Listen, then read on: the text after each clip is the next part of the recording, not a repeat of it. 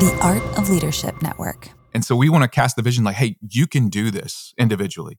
And institutionally, we can help you instead of that old thinking of like, okay, how can you as an individual help us as the institution?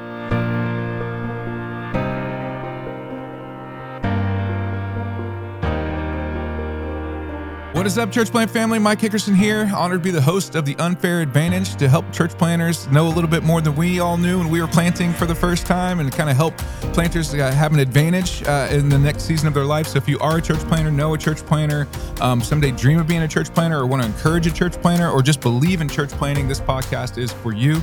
Want to do a special shout out real quick before we get started uh, to Generis, who is sponsoring this episode of the podcast. They are amazing, been super beneficial to the church that I lead of help, helping cultivate a culture of generosity. They're great at it. Um, I lead the church in a mission church in Ventura, California, church plant that we started when, in 2011. Um, and Generis came along at some really pivotal times in that in our story to be very helpful. So if you need some help in that area, or you want some resourcing, or you want some people that kind of coach you along, Generis, Generis, Generis, I have two thumbs up for them. I love them. I thought today what we would do is maybe just uh, like take a step back from interview and maybe let's just chat a little bit about some current thoughts or trends that are going on in my head and my heart uh, for church planters. And so, um, since I have the mic, that's what we're going to do. Uh, so, what I'd love to do first is I just want to maybe uh, just encourage a little bit about um, who we are as Christ followers, because most of us, as we're, we're, leading things or we're doing things or we're in ministry or we're thinking about going into ministry or we're uh, a church planter, there's this tension that we all feel of like, man, the work of God has a tendency to maybe want to try and destroy the work of God in us. And so we don't want to be those kind of people. We want to be the kind of people that lead, lead from the inside out. So who we are as church planters is massively important. And so I just want to give us a couple encouragements and challenges on that. First of all, uh, uh, church planters, we got to love Jesus, right? We've got to love Jesus. All we really have to offer, it primarily is what we've received from Jesus as rescue and what we've received from Jesus as gifts. So let's keep the main thing, the main thing, and keep our love for Jesus primary. Uh, man, when I uh, got ordained, the guy that ordained us, the awesome pastor, ordained me, and he was so kind, he was so good, and he was so smart, and he just encouraged uh, the people that are getting ordained. He's like, man, it is going to be really impossible. Uh, to convince people that you are awesome and Jesus is awesome at the same time. So if you're going to pick one, uh, pick convincing people that Jesus is awesome because he's transformed and rescued your life. And so, man, we always want to make sure that we got our love for Jesus primary. And with that comes our like our identity in Christ. Like we got to make sure that we're rooted and established in his love for us. Um, because if we're chasing down our identity in any in in anything else, man, it, it's going to be a hard road for us. And this is a battle for pastors, for all of us to try to navigate where our identity comes from. If it comes from our role, um, if it comes from money, if it comes from position, if it comes from relationships, if it comes from success or failure or whatever, our identity gets all entangled in that, or the people that we lead. If we need the people that we lead to like us, and that's where we're getting our identity, it's going to be really hard to pastor and lead them. We got to lead from a place where our identity is rooted in Christ, and that success is obedience in that. I heard this saying, I don't even know to who to attribute it to, but it's not mine. But that humility, this is the third point on the who we are. Humility is the soil in which the like spiritual gifts grow.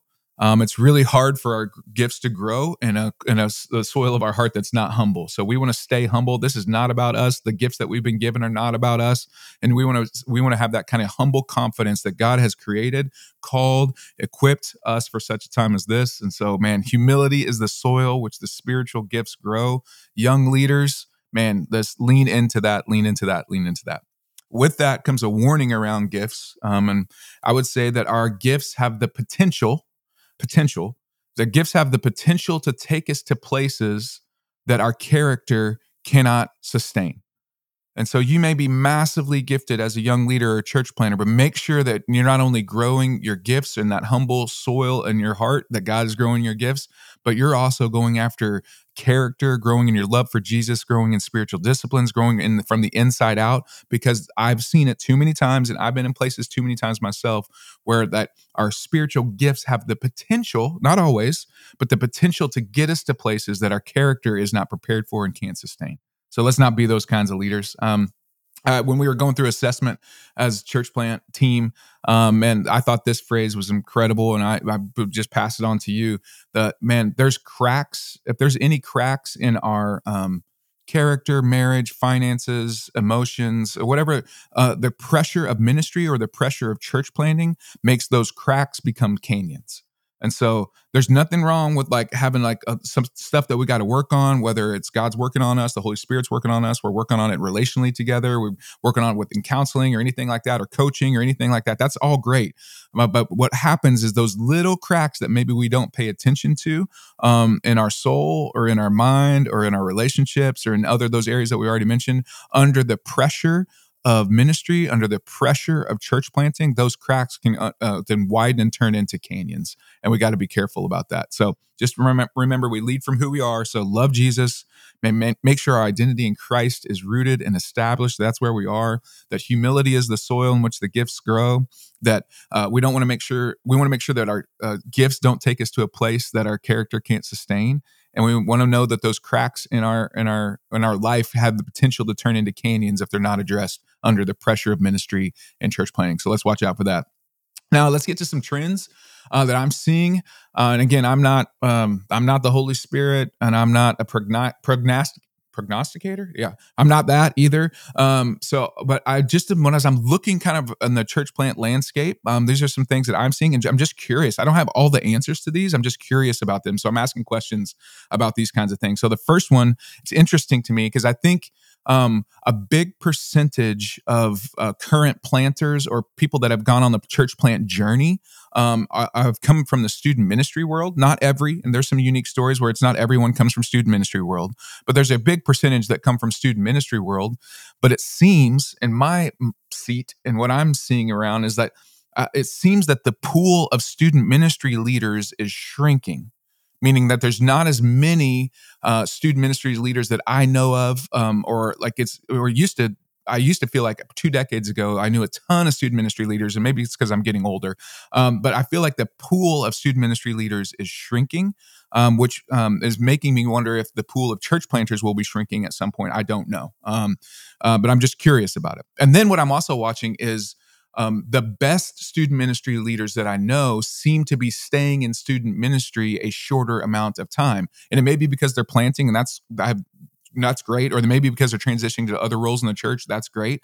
Um, so I don't have any judgment on that or critique on that. It's, I'm just curious about it that uh, most of our church planters, not all, have come from student ministry world, and I feel like, and I don't have all the data to back this up, but I feel like I see this a shrinking pool of student ministry pastors, and the the pastors in student ministry are staying at less and less time. It just makes me curious for what the future of student ministry and church planting is. I would love any input on that, or tell me I'm crazy, tell me I'm wrong. Uh, please help me with that, or how we're going to fix it. I would love that too. Um, I, I trends another trend I'm seeing. It's increasingly uh, we're increasingly in a, a post-Christian and cynical world. So I know I don't. That's probably not a shock to anyone. And we're it's a, a, a world that has very low biblical knowledge and very low biblical trust. So, like, we've got to realize that, that probably affects the context in which we're talking about God, Jesus, Bible, church, um, the way we preach, the way we communicate. So there's so much cynicism. There's so much post Christian cultures. There's so much lack of trust. There's so much uh, not ready to put myself under the authority of the Bible. So we've got to figure out how we're going to lead spiritually and have conversations that are going to be helpful, realizing that our audience is most likely becoming increasingly post Christian and cynical towards the Bible and has very low trust and for sure knowledge of it. That one trend that I've been just kicking around and thinking it's impacted the leadership at mission and what we're doing is I feel like there is a like going with the cynicism. There's a cynicism around institutions. Um, and so I think the church has been an institution for a while, and it's not bad to be an institution or an organization. That's great. But I feel like there's a shift in culture happening, moving from institutional thinking to individual thinking. Meaning, like it used to be where we would have this great vision as a church, that we would want people to join the our church because our church has this compelling vision. And I'm all for having an awesome vision as a church. I'm not saying that at all, but I'm watching a shift in culture I think take place where people aren't as concerned about the institution's vision as they are like I individually I need help.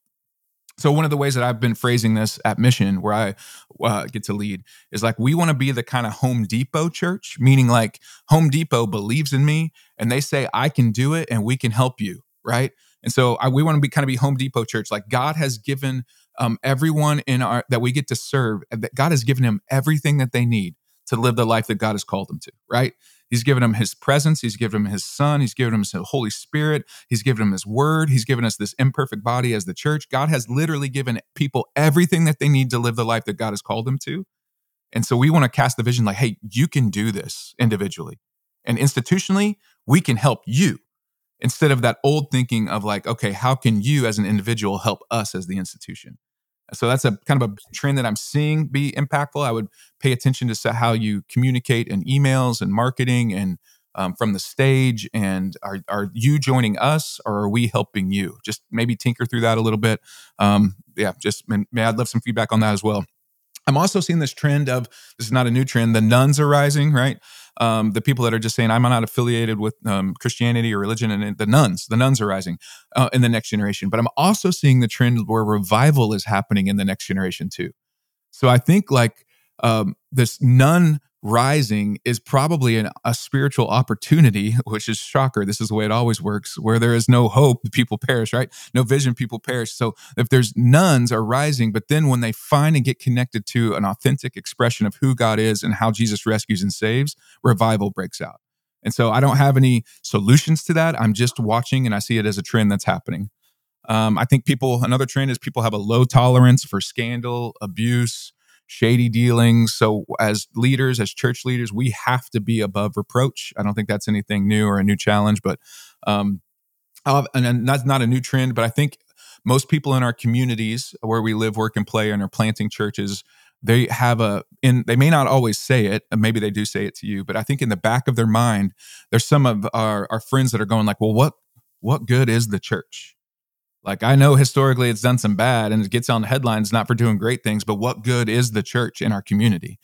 And so I think as churches, we've got to be the kind of people that are good news and out in our community and we're doing good. We're not just social justice organizations. I don't mean that, but we are people of good news that are meeting some of our city's biggest needs that are helping lean in that if our cities were like, man, I don't know if I believe everything that that church people, those church people believe over there, but man, if I needed help, man, that's where I'd go. Or I don't know if I believe everything they believe about Jesus, but man, they do a ton of good in our community. And that's what a church should be like, you know.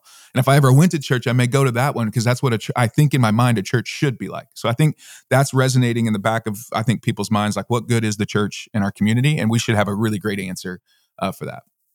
I just want to walk through maybe, uh, I know I'm kind of shotgunning here, just a couple practical thoughts that I think would be uh, um, we kind of talked about on the podcast with Andy and David as well, but just kind of circle back to some of these that I think would be a helpful way to remind ourselves as church planters, uh, depending on where we are in the journey. So, or if we're helping some other church planter, we want to say like we probably need to raise more money than we think for the church plant. And so, if you're already in church plant mode, you're probably like, "Amen, I know that. I wish I would have raised more money." So, if you don't need to raise more money, I am so happy for you that you raised, that you fundraised all the money, that you have more than enough. Uh, but when we help the next generation of church planters, let's help them remember, man, let's let's fundraise more than we think that we're going to need for the project. And what I mean by that specifically, I mean fundraise for the project. I've watched some people that just fundraise for their own salary or their own needs, and then they have everyone on their team fundraise for that. And then they're also going to go and try to fundraise the operational launch budget for the plant. I would say let's take a holistic view of fundraising. This is why you're going to need to fundraise more than you need. Let's take a holistic view of fundraising. Let's fund for the life of the project, meaning let's fund the salaries, the launch cost, the equipment cost, and the moving to sustainability where we can be um, autonomous in our in our funding from our body that we're creating. That's not going to start week one. So like let's have a launch plan, like a four-year plan, a budget plan that we like over the life of the project, we're going to need to budget to this end. So we got some salary in there, right? We got some launch cost in there. We got some facility cost in there. We got some rental cost in there. We got some equipment cost in there. And then we got operational cost in there that we're going to kind of build into. So year one, we're going to be 75%, hopefully, is coming from the funding that we've raised. Year two, 50% year three 25% and hopefully year four we're self-sustaining financially that'd be an awesome goal to have i just watch a lot of church planters that think they're going to be self-sustaining financially day one and they only fundraise for the launch of the church and not the move to sustainability of the church so that's why i always say fundraise way more than you think uh, that i think you'll need that it'll be helpful just I think remembering some guiding scriptures. I mean, this we're not involved. I mean, church plants are new, but the church isn't new. I mean, we have a mission. So like I wouldn't say I would say don't drift too far from the Great Commission. like that's that's the mission. We have a mission statement from Jesus. So Matthew 28, let's hang in the Great Commission. I would say don't drift too far from Luke 15, right? One is greater than 99. Um, so there is more rejoicing in heaven. This is terrible math for algebra, but it's great kingdom math. These are Jesus's words, not mine. So fall in love with Luke 15. What's he trying to say about God uh, in that chapter? And what's he saying about what heaven is like and what heaven celebrates? And let's join that. So Matthew 28, Luke 15, Acts 2. I'm sure there's some other guiding ones, but those are pretty primary guiding scriptures for church plants and churches. So don't get too far out of out of that lane. That's that's Jesus already given us the mission, and he already tells us what heaven celebrates, and he already uh, the early church already showed us how to live together and how God uses that. Um, another just practical thought currently is data is your friend. Like facts are friends. Like don't go on like, well, I just feel like it felt great this last Sunday. Well, what was great about it? Like, well, I feel like we had one more person than we had last week. Okay, that's great. Don't obsess about the data week to week. Obsess about the data month over month, or basically when you get years, go year to year, because that'll show you some trends and show you some movement. Um, obsess about the data of people taking steps, of people um, filling things out, of people giving for the first time, of people taking us, uh, uh, checking in their kids for the first time.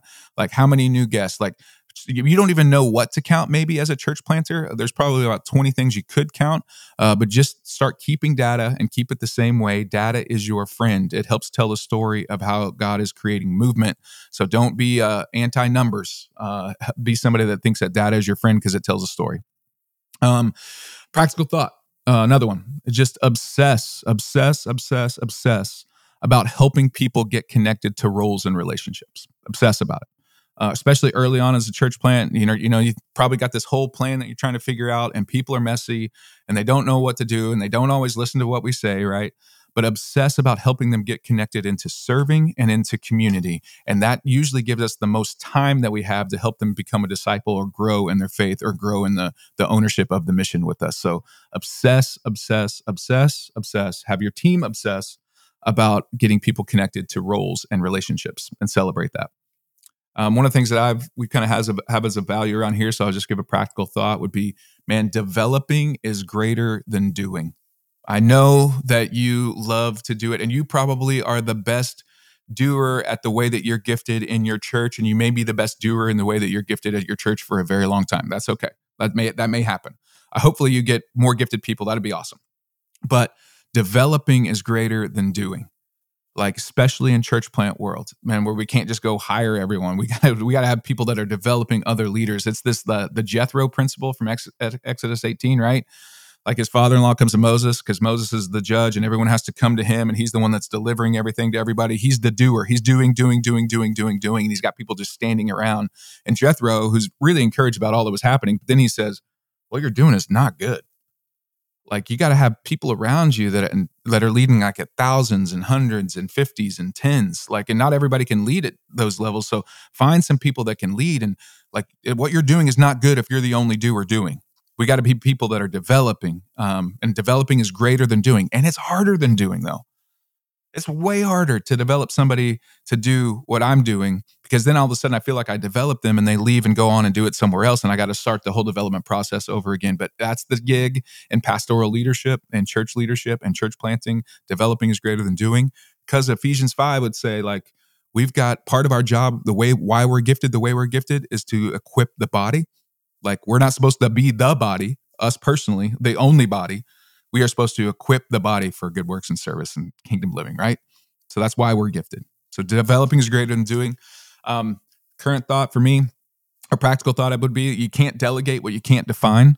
This is like I'm pretty intuitive and I know how I want it to be in my mind, and how I want it to be in my mind usually doesn't make it out of my mouth. And that can get me in trouble when I'm trying to help somebody give something away and give authority away and give responsibility away um, to, to an event or a program or a meeting or a thing. And then I f- would find myself getting frustrated that they didn't do it because that in my mind, it's obvious the way it should be done but to them, but I never said anything. So I can't get mad at somebody in my delegation if I haven't defined what I actually want them to do and how I want them to do it. So you can't delegate what you can't define. Uh, one of the foundational things that I think is a practical thought for a church planter is what can't a volunteer do? What can't a volunteer do? I mean, like with enough gifting, character, capacity, calling, time, like like we usually as staff put lids on what volunteers can do. What would happen as a church plan if we just were like let's have an explosion of an army of volunteers that are filling out their kingdom calling in our community where they live work and play and as our church together? Man just keep asking what can't a volunteer do? What can't a volunteer do? Because i don't think there's going to be much that you're going to answer this is the thing that they can't do. There's not much with enough char- character capacity uh, and calling and giftedness.